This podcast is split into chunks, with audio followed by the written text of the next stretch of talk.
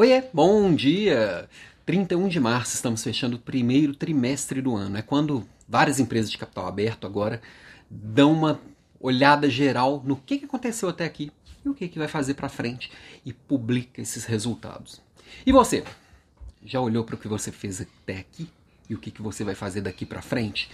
Esse é um momento que eu acho que é bem importante a gente parar para dar uma olhada, sim ah, mas é só mais um dia igual outro qualquer. Não. Quando a gente divide os nossos sonhos em tempos, em fatias de tempo, é, o que eu quero daqui 10 anos eu coloco uma vez por ano para dar uma olhada, e o que eu coloquei para dar para fazer uma vez por ano, eu divido em meses, eu divido em trimestres, eu divido em semanas, eu divido em dias.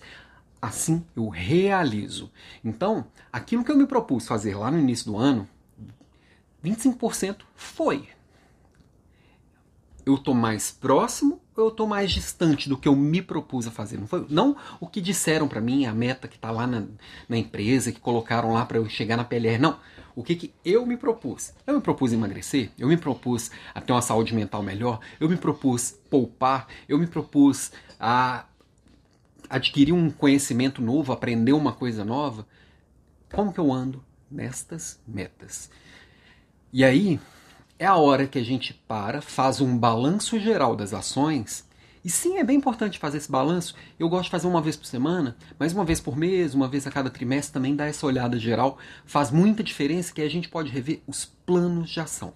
Fiz um balanço, o que deu certo eu coloco um padrão, o que não deu certo eu dou uma revisada. Se alguma meta mudou porque o cenário mudou, eu reviso também meu plano geral e assim eu vou caminhando para chegar mais próximo do que é importante para mim.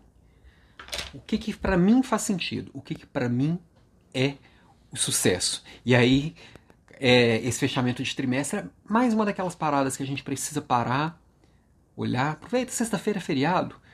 Separa umas duas, três horas para uma reunião com você mesmo.